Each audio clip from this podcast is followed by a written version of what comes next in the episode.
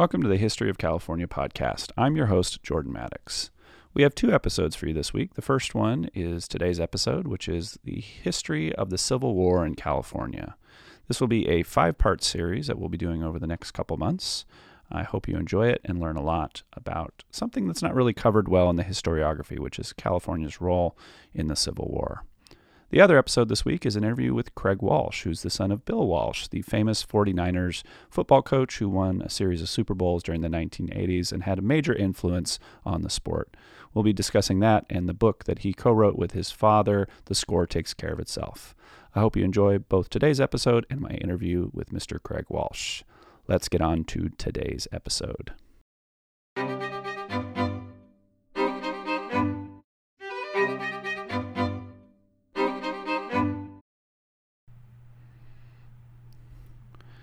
We're beginning a multi episode series today about the Civil War in California. In many ways, we've been laying the groundwork for this series in the series that I did on politics in the 1850s. We looked at the political dynamics in California in that series and how California was both a microcosm of the conflict in the eastern half of the United States and the ways in which California resembled a border state with significant conflict between the pro and anti slavery contingents in the political and social spheres of the state. In this series, we will look at different aspects of the Civil War in California. We pick up today with one of the most significant precipitating events that led to the Civil War in the United States the election of Abraham Lincoln. 1860, as some listeners may be aware, was one of the most contentious elections in the history of our country. Naturally, Lincoln's election further widened the sectional chasm that was growing between the northern and southern states.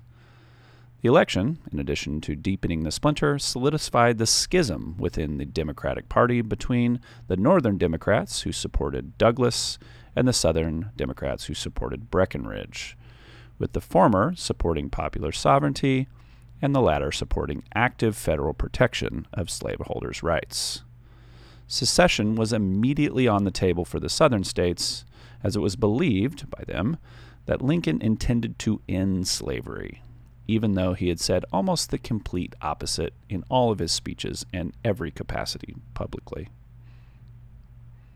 As southern states prepared for the coming fight, there was much uncertainty over California's status. There was reason to believe that California might support the secession plan, as we discussed in our politics episode, the Chiv wing of the Democratic Party in California held most of the keys to power as well as public offices. At the same time, there was a growing Republican movement in the state, and the immigration numbers indicated that a vast majority of the new arrivals were coming from northern states. The governor at the time of Lincoln's election was John Downey, who was a Democrat and rose to power with the support of the Chiv wing of the party. He ended up supporting the more northern wing, however, of the Democratic Party and Stephen Douglas. Accordingly, after the news that Fort Sumter had been attacked, Downey took swift action, raising five regiments of infantry and one of cavalry to first secure Los Angeles, which was growing increasingly secessionist, and then to fight against secession across the Union. Another major event that dictated California's early direction in the war was the decisions made by the then commander of the Pacific Division of the U.S. military, General Sidney Johnston. A career soldier and a veteran of the Mexican American War, Johnston was both lo- a loyal soldier but also a Southern born secessionist sympathizer. He was appointed to run the Pacific Division of the military during the end of Buchanan's tenure as president, amidst some potentially treasonous maneuvering going on with the military including a move by the outgoing civilian Secretary of War moving weapons and arms to the south. The northern suspicions about Johnston's appointment then were understandable given the climate. However, they were somewhat unfounded because Johnston himself was hoping for a peaceful resolution of the conflict between the North and the South. But we also shouldn't pretend that he did not have more realistic expectations for what was likely to happen. Lincoln, though, was not going to wait to find out what Johnston was going to do, and sent his replacement to California immediately. Johnston sent his resignation to Washington just as the same time that his replacement, Edwin Sumner, a New Englander, arrived in California. Johnston, after being relieved, went to Los Angeles, a bed of secessionism, to stay with family and contemplate his options. His Southern principles would ultimately guide him to joining with a militia group based out of Los Angeles called the Los Angeles Mounted Rifles. The Mounted Rifles were one of the most famous Confederate militia slash military groups operating out of the state. They were formed in April 1861 in the Los Angeles area and were made primarily of Southern transplants to California, but they also did include some Californios. After the outbreak of the Civil War, the group set out to Texas to connect with the other Confederate contingents of the military, but mostly joined up as part of the 2nd Texas Cavalry. Johnston, however, was too important to be absorbed into a seemingly random cavalry unit and was given command of soldiers.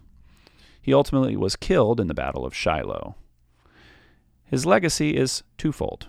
First, he is eulogized by Southerners and Confederates as a man of Southern principles who did the right thing by coming home to defend his homeland. And the other aspect is the code of conduct while he was serving with the Union forces, not using his power to draw California into the conflict. The war might have had a whole different later if he had used his power to influence the direction of soldiers in the West. Like all characters that we look at historically, they are complicated and nuanced. Our tendency to make them one sided is often misguided, and there's a lot more that is just left up to chance and circumstance, specifically in this case.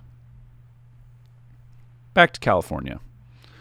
Like many border states during this conflict, the political establishment had a kind of wait and see approach, while it was uncertain what would happen with the impending conflict. While Chiv Democrats in California certainly held many of the important positions in the state, Republicans and Northern Democrats would ultimately outnumber them if they combined forces.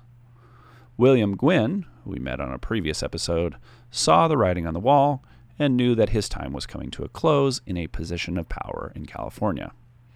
He immediately started the process of planning his next act.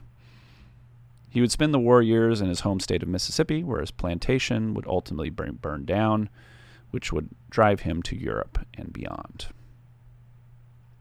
While Gwin escaped to other places, the rest of the Chiv Democrats in California were working on ways to maintain their power even while the growing sentiment was pointed in the other direction. Across the state, pro union meetings were being organized, and speaking for the pro union cause was the famous Thomas Starr King. If you missed the interview with Dr. Glenna Matthews, I would highly encourage you to give it a listen to get even more context on King and his legacy. Born in New England, the son of a cobbler turned minister, King was destined to follow his father into the pulpit. By 22, King was already serving two congregations and was a leading voice in politics and religion. In addition to preaching, King also gave Lyceum lectures, where he spoke on cultural and philosophical topics. In 1860, King went west to serve as the leader of the First Unitarian Congregation in San Francisco. King arrived in California in the midst of a political vacuum, at least within the Republican Party. Stanford was the most famous Republican in the state, but he was hardly the one to use rhetoric to lead and organize a political movement during wartime, particularly when he could barely be trusted to give a speech. With his reputation preceding him, King was immediately inundated with requests to speak across the state, from urban centers like San Francisco to mining communities in the Sierra Nevadas. While most of his receptions were positive, he did face opposition from some Californians who immigrated west from the south, with an occasional bowie knife wheeled in his direction. Polarization was growing worse, and King tried to step in the middle of that with an ultimately positive vision of the United States, with many suggesting that he could persuade even the most ardent secessionists to reconsider their point of view. Like any good public speaker, King often used stories and anecdotes to deliver his points. His most famous speech was about Daniel Webster. Most of us know Webster when we've had to look up words like gentinacular or impignorate. Webster became a kind of avatar, though, for King to reflect on the importance and promise of union. As he tells us, Webster emerged from a bucolic background, moving through meritocracy that rewarded hard work and dedication to rise to winning a Senate seat after a successful career as a lawyer. His lecture on Webster ends with a stirring soliloquy, partially his and partially Webster's, as he critiques the idea of nullification based on an actual debate that Webster engaged in. In case you don't remember from your high school U.S. history class, nullification refers to a state's authority to invalidate or refuse to enforce a federal law within the jurisdiction of its state bounds. Undergirding this proposition is the idea of states' rights, which reserves the ultimate and final power with states. The initial nullification crisis took place during the years 1832 to 1833, but really lasted until the war broke out, with periods of peace and strife mixed in throughout. King, in contrast, believed that the federal government should be the supreme authority in the land, and he based this off his understanding of the United States as a nation, both connected and unified. King's ideas would not only permeate California, but the nation as a whole and have a significant cultural impact. In our next episode, we will continue our story by moving to talk about how California was fully absorbed into the Union cause. But before we wrap up today, I would like to say a few words about the sidelining of California in the historiography of the Civil War. In many ways, California's seeming insignificance is validated given that most of the major events took place in the eastern theater of the Civil War. However, one thing that is often overlooked in history is when a pitfall is avoided, when something that could have major negative impacts is sidestepped. If California had entered the war on the side of the Confederacy, that would have caused major ripple effects throughout the United States both military consequences but also economic consequences. In many ways, the gold from the rush helped to the North to finance the war. And if you are all familiar with the major factors that led to Northern victory, economic superiority was high on that list. Therefore, I would argue that California's decision to side with the North in the Civil War ultimately had a major impact more than any single general or battle outcome and California remains incredibly important to understanding how the Civil War played out. We'll see you next time.